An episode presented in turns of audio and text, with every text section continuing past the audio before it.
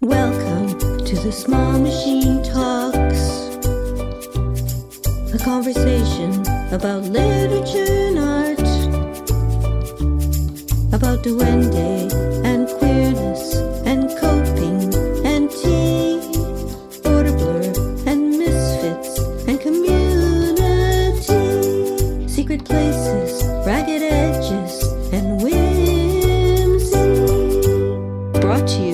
Angel House Press. I'm your host, Amanda Earl. Welcome to the Small Machine Talks. I'm Amanda Earl, and this is episode 71. I'm here today with Pearl Pirie. Hi, Pearl. Hi, Amanda. How are you? Pretty good. Welcome to the show. Thank you. I'm It's amazing you're it's amazing you're at 71 already. I know. I know this is this is pretty amazing, and and this is uh, this is the fifth season as well. I'm going to start by reading uh, your bio, so uh, we'll go Okay. with that first, and also we'll include all the links to uh, well as many links as I can as I as we mentioned I, that I can find in the uh, show notes as well at smallmachinetalks.com. So here's the bio. Pearl Pirie is a queer concussed writer living in rural Quebec. Her poetry collection, The Pet Radish Shrunken, BookThug 2015, won the Archibald Lampman Award. Her manuscript Thirsts won the Robert Kroetsch Award for Innovative Poetry and was published in 2011. Her first trade collection was Bin Shed with Chaudière Books in 2010. Her poems have been included in Best Canadian Poetry in English twice and have appeared in various anthologies. Her newest chapbooks are Call Down the Walls from Frog Hollow Press from 2019, Eldon Letters from Above Ground in 2019, Not Quite Dawn Édition des Petits Nuages 2020, and forthcoming Water Loves Its Bridges Letters to the Dead from the Alfred Gustav Press in 2020. She runs Phafours Press, Chalk Paths Manuscript Editing Service, and Studio Nouveau workshops. Thanks for uh, that's that's the bio. Welcome to the show again. Thanks, Pearl. Thank you. So um, um, the book that um, just recently re- released is called Footlights that just came out from Radiant, Radiant Press in 2020. Can you tell us about Footlights? Well, Footlights is different from my previous books in that it's much more uh, narrative. There is more narrative, um, and it's poems that are more um, centered in healing and in drawing boundaries and in uh, in being more feminist leaning or more calling out not feminist i guess so it's still a sel- selection of many uh, many threads. Okay. And would you like to read a poem from the book? sure. Um, the bigger and small questions. No i said that wrong. The bigger small questions. At chapters i know i'm sorry. I asked the clerk where the poetry was. She flubbed off poetry is everywhere dear sweet lady that's not useful for my question your chaste triage fills my puppy gaze i compare you to a sanctuary your polka dots of skulls are a fabric we could dance to, but not right now. Direct me to the geese migrating north. All these high rises, lights, and signs addle. Like me and the oldest species on Earth, we can't leave soon enough. Shadows point everywhere from fluorescent bulbs. Confused, they can't bloom. The slats around compost rot. Thanks, Pearl. That was great. That was great. I, I, I can see that person saying that in the chat. Someone saying that in the poetry is everywhere too. That's great. so the, the cover art is by Faith Logan, a Saskatchewan artist, and it's a little fawn surrounded by leaves in a forest. How did that come about? Was it a suggestion by the publisher, or did you find the art? Um, it was the publisher who finds arts um, or artists that they think will be compatible in the spirit. So they approached uh, Faith and I presume gave her the manuscript. I don't actually know that, but um, they, they gave a design. Faith gave them a design, and basically the first thing, first one that I saw was very, very, very close to the final. It was the, the when it came to me, it, the cover was embossed, which was a nice surprise. But yeah, there was a little bit of kerning difference, but it was basically that was it. The first uh, first thing they showed me was the final because of parsley because I said, please don't change it. right. Well, it, and it's so tactile with the embossing too. It really looks nice. I, I really, um, I don't know. And I think it goes with that, like the, the poem that mentions footlights in the book is the saplings are yellow as footlights in the forest. It kind of, it goes with it. it goes with it. I think. Uh, yeah my mind too. How does how about um, how does this compare to your other? How do you usually uh, like for your other books? Have you usually had that kind of relationship with the um, publisher over the cover, or do you usually have some say in um, cover? For the last one, I had no say whatsoever, and okay. they they showed me a cover in I think November or something. And I said, okay, that's the cover. And then when it when I got my copies, it was a totally different cover. Like, oh, that's interesting. Really? um, in the book before that, um, I think it, early in the process, I was asked for my opinion of the cover. So I gave a few design ideas and images. And then they came back with, nope, we're doing the entire season run, all in variations of 1980s chemistry textbook covers. I'm like, okay.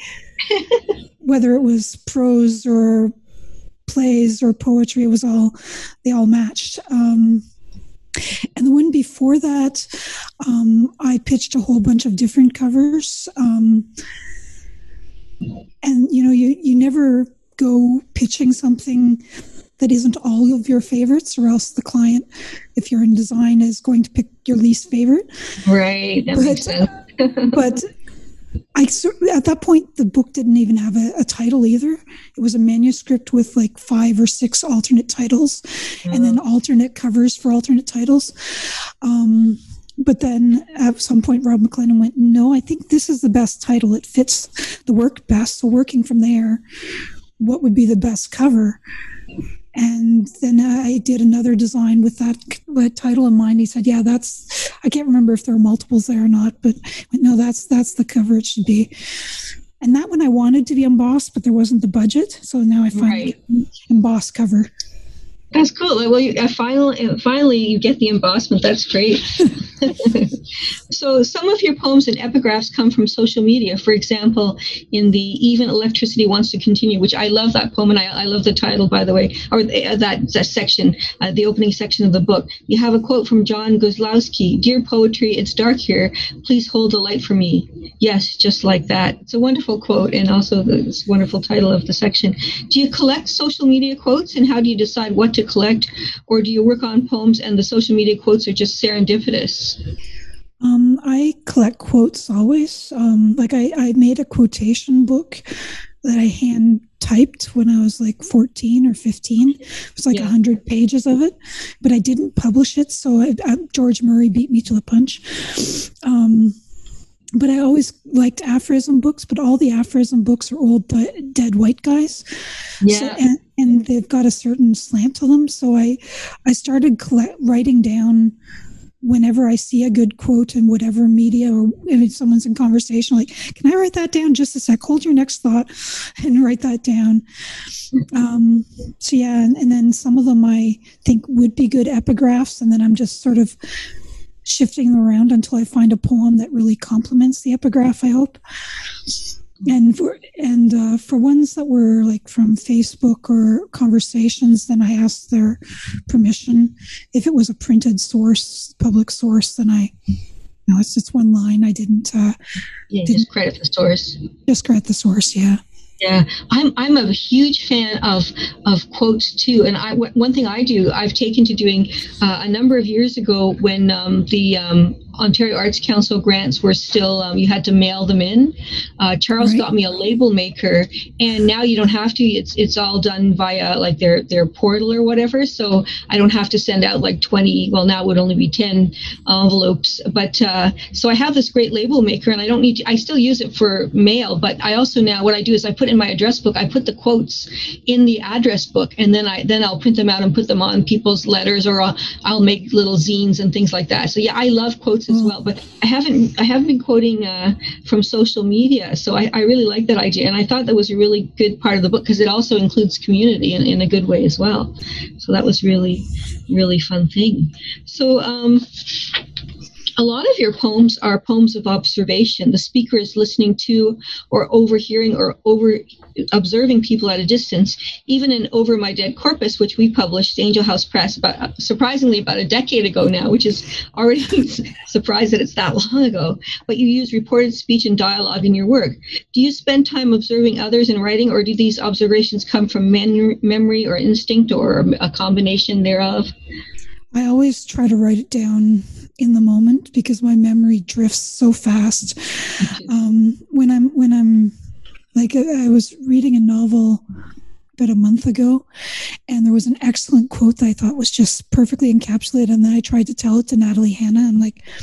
I think this is a gist. I'm going to go find the book, and I couldn't find the book. And but then I looked it up. I'm like, yeah, the gist is right, but the um, the power of it was in the exact phrasing. So I went back and emailed her. No, this is exactly what the author said. Right. So you. So do you? Is it? Uh, so you primarily it's by observing that, you, like yeah. in the moment that you. So what about now? Because during the pandemic, you're. I mean, we're all so isolated, right? Uh, do you find right. that this aspect of your? I mean, I don't know. Are you are you writing right now uh, during the? I'm not writing anyway. I haven't written for like a year. I've written like little bits, but not to any degree. Well, right now I'm judging uh, novel contests, so any of my time is is absorbing, not uh, creating. Well, that makes sense. Yeah, I, I um, a couple of years ago, I, I judged the Gerald Lampert uh, Memorial uh, Poetry Award for um, the League of Canadian Poets, and I think we, I can't remember the number of books we have, but for several months, I was just reading like a book a day of, of, right. poetry. it was an interesting time. Did I, did I, is this something that is, I, I think I, I heard it on social media that you're working on a novel. Is that, is that true? At some point, you were being working on a novel? Yeah, I hope I still am. I don't know. I'm still writing notes. Um, yes. The more I read novels, the more it seems both easy and impossible. so, so I don't no, know. I, have that too. Like I, in I, I wrote one um, erotic novel um, for National Novel Writing Month back in 2004, and then I, um, and then I um, waited for a decade before I went back, cleaned up all the really dreadful dialogue, and self-published it mm-hmm. as an ebook. Um, and then um, in 2017 like the thing is i love reading novels so much especially really big epic you know thick novels and i wanted to write one of those and so i got a good idea and i started to work on it. The problem is it requires a lot of research and i just find right. I, like I, I need to do focused research and i need focused time and i, I just tend to do a lot of different yeah. things at once so it's i find it's intimidating just to do it so i don't know. Well yeah i mean there, there's all sorts of questions of like ethics like exactly. I, I, I wanted uh, i want or wanted i don't know one of the characters is well is is a werewolf who's hundreds of years old and comes from nova scotia so would have been in the experience you know uh, all all of Nova Scotia in its glory in like the 1800s and so on, maybe 1700s, I don't know. But then, what do I do with his character name?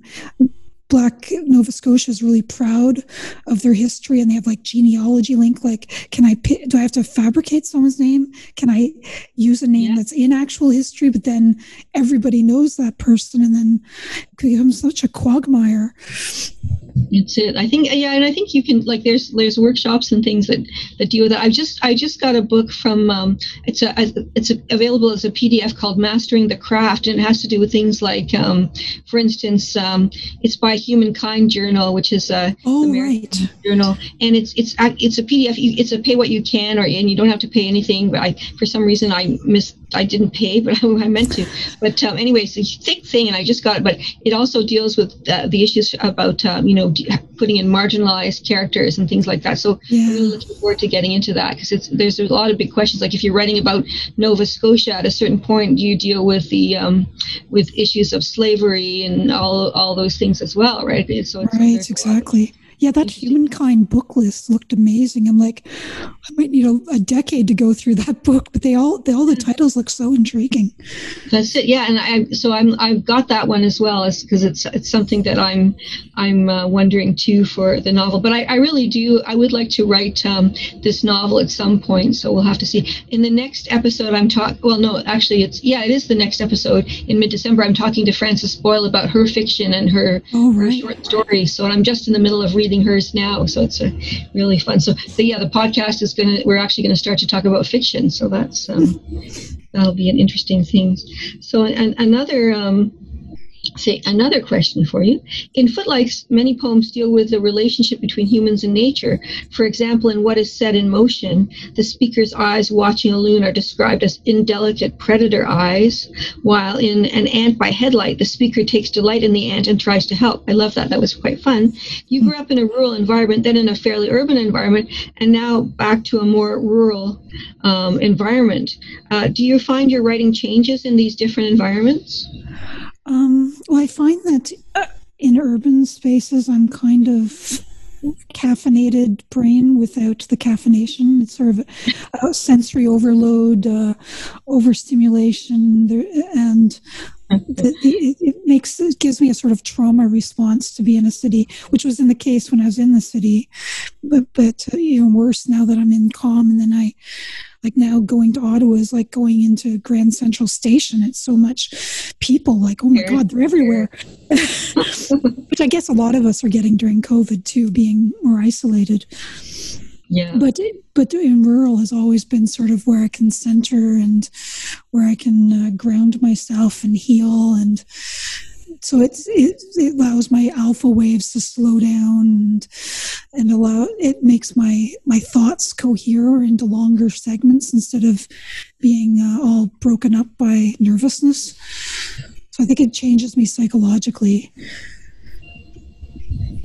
that makes sense. I, I, I was thinking too about a length of lines and things like that, like um, because I remember over my dead corpus actually there were really I think there were long lines, right? And it was, oh, uh, okay. So I don't know. I mean, that's a decade ago. So we. Yeah, I, I, memory's getting foggy. Yeah, I, I was going to get it out.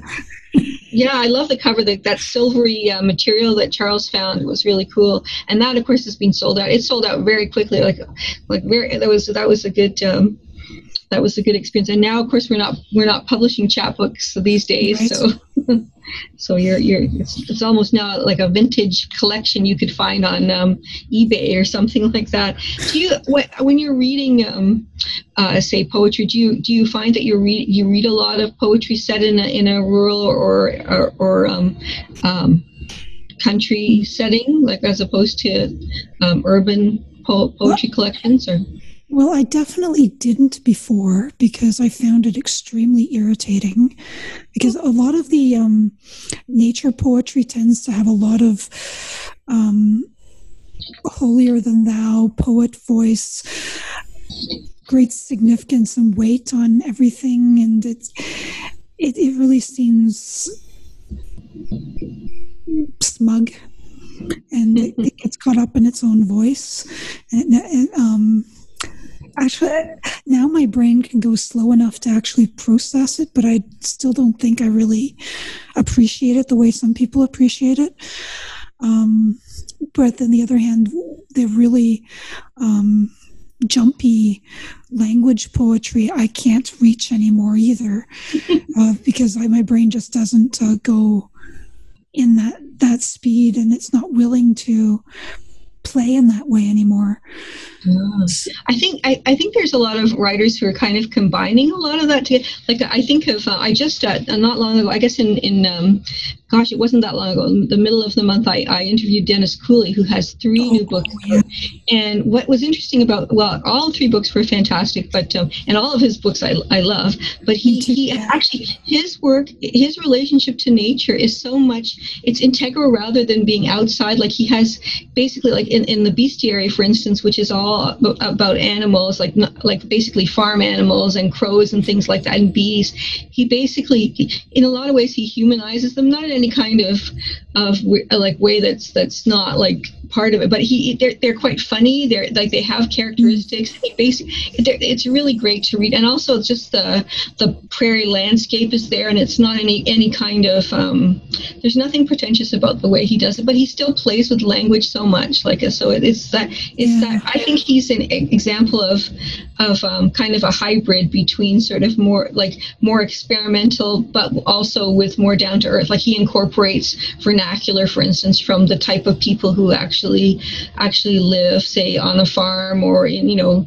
in, in, cool. in, the prairies, and so it, they're quite good. I highly recommend that, that book. The Bestiary, also um, the, his uh, book of fairy tale and fables, which uh, was uh, Cold Press Moon, is quite good, and mm-hmm. and the Muse Sings, which is uh, uh, one by At Bay Press, and the other two are from Turnstone. But those, those three are his newest books, and and yeah, they they if you want to read some some good poetry that incorporates nature and also uh, animals and stuff, the Bestiary, I highly recommend that one. I have to get that one. It's been yeah, a while. I got one of his books. I always want to his I, I missed a couple um, of his books and then um, just for preparation for his interview i read i had a lot of his books on my shelves and i have my favorites like seeing red is one of my favorites which is his vampire his vampire um, series, poem sequence is, is really good and um, bloody jack and, and things like and the bentleys but i went back and i kind of read everything and i had so i was reading like 15 books. It was, it was, and I said a good way of reading um,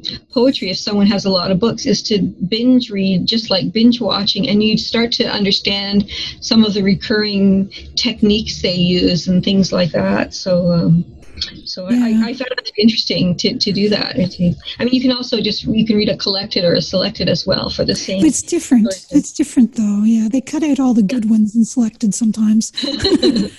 That's it. So when when then when your your selected or collected comes out, I guess you'll, you'll have an interesting decision to make about choices. yeah. Another three books maybe, and I'll try to get a selected or collected going.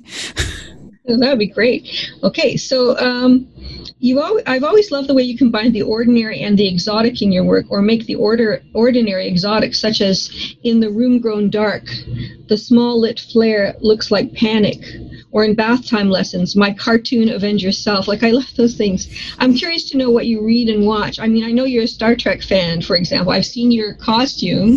Uh, sorry, your uniform. I shouldn't call it a costume. Good heavens. It's both. Uh, yeah. Well, in your if you're wearing it, I guess it's more of a costume. But on the on right. the actual on, on the on the um, on Patrick Stewart, it would be well, at least on his his character, it would be a it would be a, a uniform. One would hope. But I imagine that fantasy and speculative fiction are genres you enjoy. So, um, what, what can you talk a little bit about what you read and watch? Yeah, um, I've I've been going into uh, speculative fiction, especially in the last three or four years. Um, I basically find an author I like, and then, as as you say, read everything by the person. Um, which sometimes goes well and sometimes it doesn't. It sort of shows the weaknesses in work too. Like some authors, they introduce the same character in a next novel and they describe it completely, the character completely differently. And other people cut and paste in every single novel when they introduce the same character, which just drives me bonkers. um, oh, yeah. But I, but I like uh, the fantasy novels when they break down what's um, what is not broken down in Hollywood, like uh, the general um, general movies and TVs with, with the gender confines they use and in pop culture it just makes me too irritated. I just get spitting mad and i can't watch anything. I try to watch a, a what is the, what's the name of that? Uh, the Hallmark Christmas movies. Oh my God, I just went out of my head.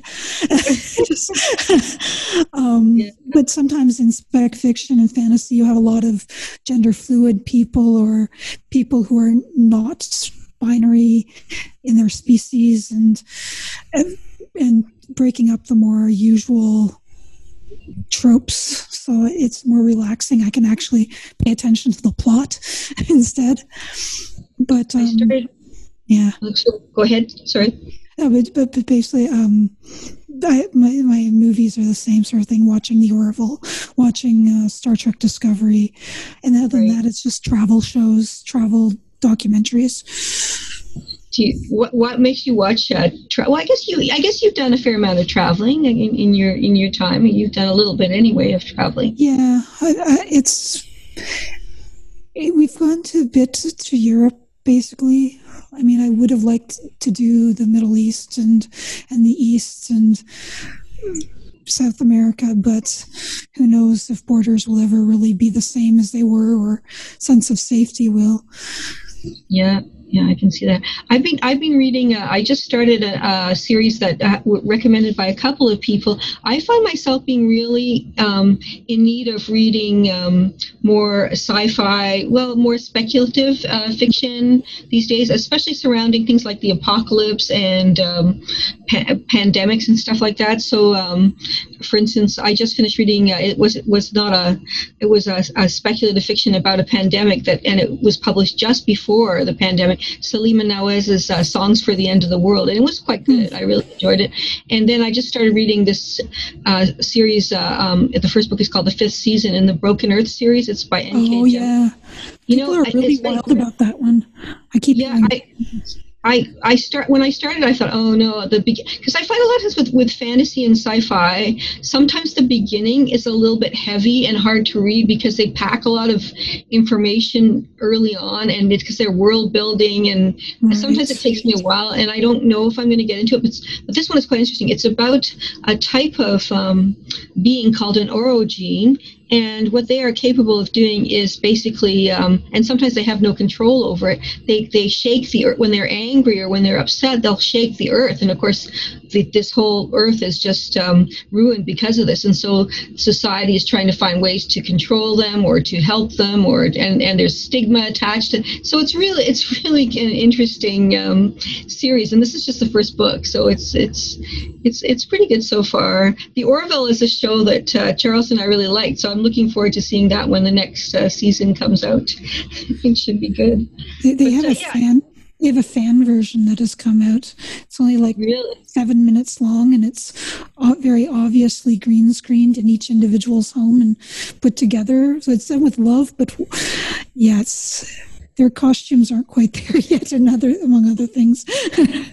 Do you ever have you ever considered um, incorporating any elements like that into your own uh, into poetry? Like um, because you talked about a, a, a, novel about a werewolf, but would you ever write any any uh, poetry of that nature, or do you feel like your, your poetry has to have that? Um, it has to be um, it's it's hard to say realistic because you can you can still have a, um, those elements in say a magic realism uh, book or whatever. But I, I, one thing that I always find surprising is how there's not a, it doesn't feel like there's a lot of um, sort of um, more fantasy type poetry or, or speculative uh, poetry, and I, am surprised yeah. by that. I'm right I write some occasionally, so. Well, there's something called Sciku of science fiction haiku, and there's actually a magazine for that. That's um, interesting. I I don't take to it somehow. I mean, haiku is sort of supposed to be like direct experience, and then I, when you're looking at moons on another planet, it just seems analogy based. You're not supposed to do analogy, so but in regular like i don't know. I've i've looked at poetry that's in theory fantasy sci-fi mm-hmm. poetry but it seems sort of more akin to cowboy poetry. Like oh, no. so there's not a lot of like the, i don't know why people don't. I mean it's a good question. I haven't seen it done well anywhere there's um there's uh, um, a magazine um, that I haven't checked out yet, but I keep meaning to called Augur, which I think oh, is yeah. supposed to have. I think they have a speculative. Um, I think they have poetry uh, more of that of that nature, and there's also um, Oh, I'm trying to. I should know. There was a magazine called Goblin Fruit, but I think they and it was oh, online. I think they're gone. Yeah. Stopped. And I did like some of that. Like the thing is, there there's stuff that incorporates things to do with witches and different things. I mean, I do find that stuff a little bit. I, I am tempted. I have. Uh, there's a part of um, my long manuscript, uh, Saint Ursula's Commonplace book, that has a kind of a magical element in it, but more of a more of a witch sort of uh, right. spells and and and things like that and nature nature and stuff in there. But um, I don't know. I'm, I'm I'm sort of I'm kind of fascinated by the supernatural. And then of course I just mentioned Dennis Cooley's um, Seeing Red. The good thing about that is he he kind of brought the vampire um,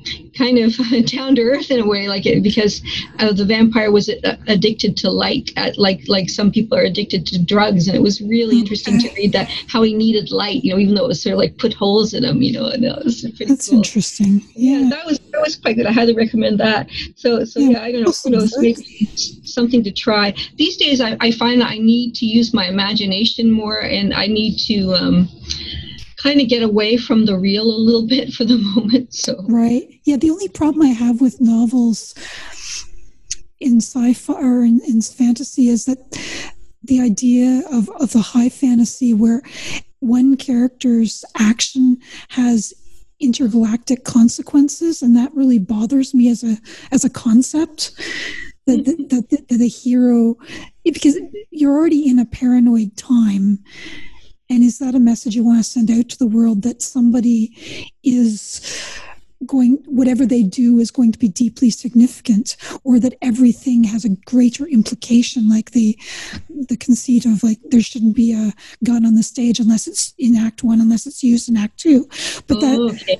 but I like the irrelevant and I like what doesn't fit and that mm. that's sort of at war with the idea of a, of a, a narrative structure that's pushing forward and with the idea that what are what is the cost for an action and i sort of don't want there to be a costs in the way that they that, that novels typically do and i don't want there to be um, the, the evil and good and then oh that evil guy flips to good but there's still the binary and nothing right. is gray enough and just but i don't want to i don't want a anti-hero either that's that is nasty and yet is called the hero. Like that doesn't seem right either. So I'm not sure how to navigate.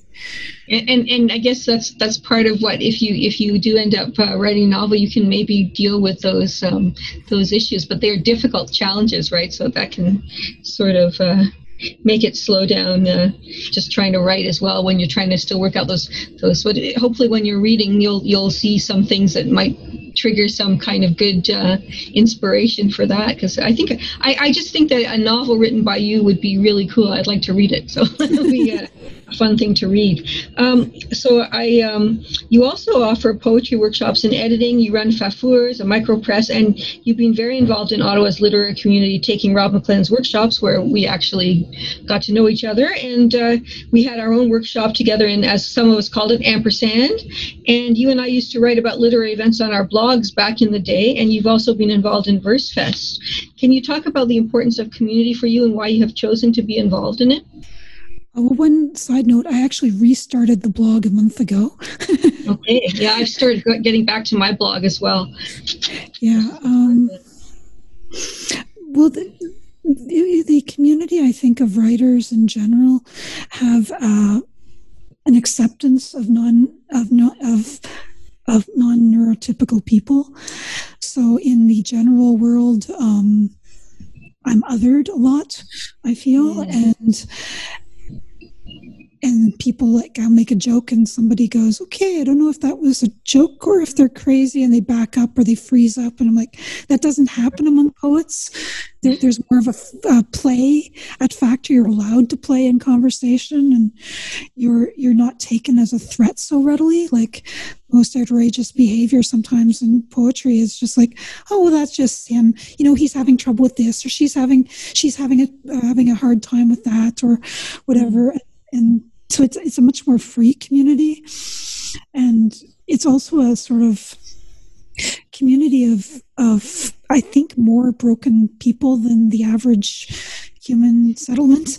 So there there's a lot of lost sheep who need people but are too afraid to approach people. So you can sort of hey, you should know this person. I think you two would understand each other and you can sort of match make and get people integrated so that they're healthier overall. That's my that's my thing. It's my mother impulse coming out. That and feed them all. feed all is a, is a good idea. I like, and I, I yeah, I, I, think you you can find kindred. Some I found I've certainly found a lot of um, I call I call us kindred misfits, but it's not mm. that I really we're misfits. I think that that we just don't fit in that um, in the way that uh, maybe the mainstream has us. Yeah, I can I can see that too. Do you do you miss attending uh, readings and things? Um, I miss aspects. I miss seeing people in particular. Um, yeah I mean, readings are a problem in the sense of they happen at night. Like you, uh, if they if they started a at eight a.m. reading series, I would go. Yeah, but the same as me, right? yeah, but I mean, I, am in bed like eight thirty, nine o'clock these yeah. days. So if a reading series is starting at nine, I'm I'm I'm, no. I'm not I'm just a warm body if I'm lucky. That's it. Yeah. No, I like to be I like to be cuddled down in bed by by uh, very early. But uh, yeah, I, I mean, and things I have I don't really I don't really miss um, a lot of aspects of readings. But uh, when every once in a while I'll, I'll attend a Zoom reading, not too often, but every once in a while I'll, I'll attend. When, when I see familiar faces, then I miss the people. Like I miss being right. with them in person. But I can I can pretty much like I'm used to you know when I went through my health crisis, I had a period of convalescence, so I'm kind of used to having to convalesce and stay in and you know. Um, you know not not be around so I, and i've never really been a big group gathering kind of person and uh, mm. um, with family stuff either. I, am not really into that sort of uh, thing. So that I'm pretty lucky that, that this is sort of the way um, I, that part of it. I'm not missing the social too much. And and there I do I do connect with people. Like the, the these podcast episodes really help. I find uh, chatting right. with people really enjoying that, especially getting a chance, even though it's it's not in my apartment, which I like to have people over for that. But um, it's nice to be able to talk to people from all over. Like um, yeah. like I said, the guy in England, and then uh, Dennis Cooley in, in Manitoba. Like a lot of those people, I would never have been able to have on the show if I just did them in person. So learning how to do this is is a good thing. And I don't think even when we're meeting in person, I think I'll still probably do a lot of the interviews um, still this way uh, maybe not all of them, but I'll do a lot of them as well. Uh, yeah. Do you have any uh, anything else to add? Any readings coming up for the book? Um, I don't have any readings that I that I've booked yet. Oh well, I don't have any readings booked. Um, there's supposed to be a new reading series starting in Wakefield, an online online reading that's getting underway. So I don't know when it will kick off, but I've been invited to read it that whenever it it starts. Um, and my chapbook from uh, for the, the next section of my dad memorial poems, the uh, the the uh, water loves its bridges. Yeah. It's supposed to be arriving momentarily, so um, I don't know what I'll do for that. I don't know if I'll try to do some online launch or something. Yeah. I also am still looking for somewhere to play my re- like I, I in the fall um, I recorded something like half an hour of reading from this book that I'm looking for a venue to uh-huh. play it again because it's all it's it's all done, it's all edited, but I don't want to just launch it for my own YouTube. I wanted to go with a series that's doing that sort of thing. So if you know anyone who's doing a Zoom launch where you can just play something, that would be great. Is it just audio or is it video as well? It's video, yeah. Okay, well, yeah, I, will bear that in mind. There's, there's uh, always, uh, I mean, I'm sure Rob would be happy to host you on the his new uh, journal, Periodicities. Periodicities so you could always that's always a possibility as well. Although i, I was there once so i don't know if i could go twice. Who knows? I, I, I don't know. We, we can ask rob. Uh, there's also uh, and if people know this. If you're a member of the league of canadian poets they have um, i know i did a reading um, of uh, th- of sessions from the dreamhouse aria and i did launch it on the youtube channel but they actually uh, actually gave me payment for that. So uh, oh wow. That's cool. think about yeah you can apply. It's like um, it's because people can't do tours and things like exactly. that. Exactly. Through your own YouTube, or you can do it through a series or whatever. But they have some funding, so uh, oh, that's cool. You should, yeah, I was wondering. That. Yeah, I was wondering what was happening with that when you know yeah. their big membership perk is we will pay for a reading. I'm like, How? Yeah, they are. That's Yeah, they cool. do- well, they do. They, they do it through these through the the virtual. Like I find a lot of like also in, in with readings and also with hosting and also with um, with other things. Uh, um, there's there's actual payment uh, uh, for writers and stuff and musicians and stuff like that, which is kind of nice because uh, it's Yeah. pretty hard times for people. So. Uh, Yeah, we're not we're not in Ireland where they're giving this super burst of funding to all the artists and poets. I don't know. My fr- I have a friend who, um, uh, uh, a poet and visual poet who lives in um, Ireland. She hasn't mentioned that to me, so I'll have to ask her if she Oh. knows about it, so she can Yeah, get some fun. Yeah, they tr- they tweeted it just recently, like within the last week. So Well, if it's new, maybe I'll find out. If- Maybe you can send me the info and I can pass it on to her because uh, that would be helpful. I think yeah, um, to to my friend in Ireland. Uh, you know, well, I'll stay tuned. I'll, I'll let you know. Uh, so I just wanted to say about um, footlights. I always I like to end on a little note of praise about the book. Uh, so here's here's what I have to say about footlights.